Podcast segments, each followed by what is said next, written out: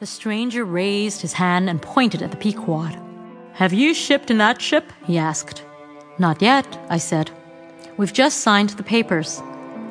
Then you haven't seen Old Thunder yet, have you? The stranger asked. Who's Old Thunder? I asked. Why was this ragged sailor bothering us? Captain Ahab is called Old Thunder by some of us old sailors. You haven't seen him then, have you? No, we haven't, I told him.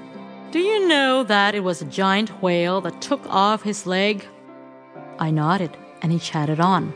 So you've signed on. What's done is done then. And some sailors or other must go with him, I suppose. God pity them. I was getting impatient listening to the man's nonsense. Come on, Queequeg, let's leave this crazy man.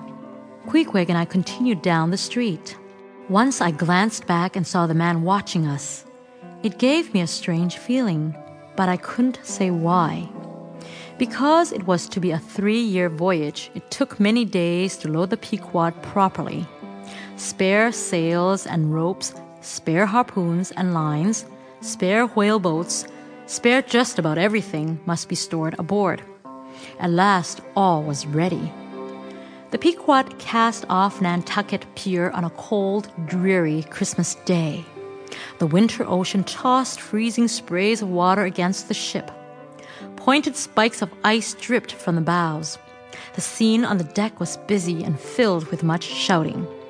But still, Captain Ahab did not appear. End of chapter 1.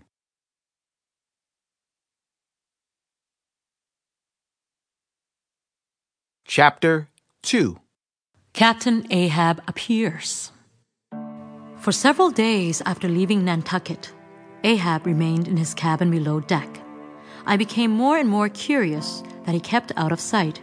It made me uneasy. All the work of running the ship appeared to be handled by the three mates. Mr. Starbuck, the first mate, was a serious and careful man. He was a man filled with great courage. Mr. Stubb was the second mate. He was a very different sort of man than Starbuck. He was a happy go lucky sailor with few worries. Stubb once said, I hunt whales merely for the thrill of the hunt. The third mate was Mr. Flask. He hated whales and wanted to kill them one and all. One gray and dreary morning, I climbed up to the deck. To my surprise, there was Captain Ahab. He stood on deck scowling and silent. He looked as if he expected something to loom out of the waves. One of his legs was made of bone from a whale's jaw.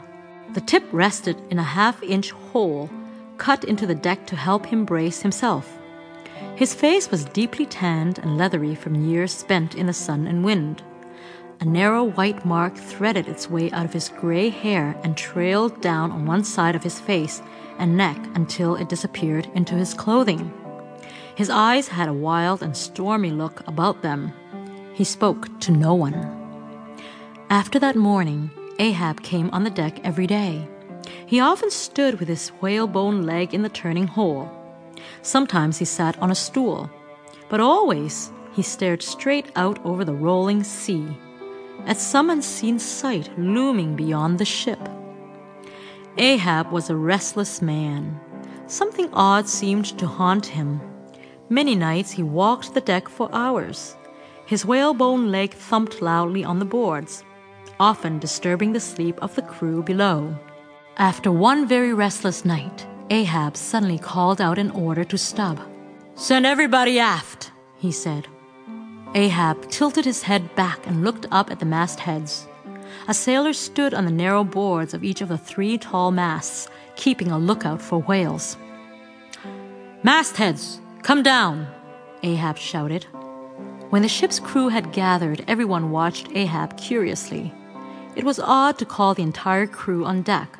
What was Ahab's purpose? He made me think of dark clouds when a storm is coming. His eyes flew from one man to another as he stood bracing himself in the shallow deck hole. And then he began thumping up and down the deck.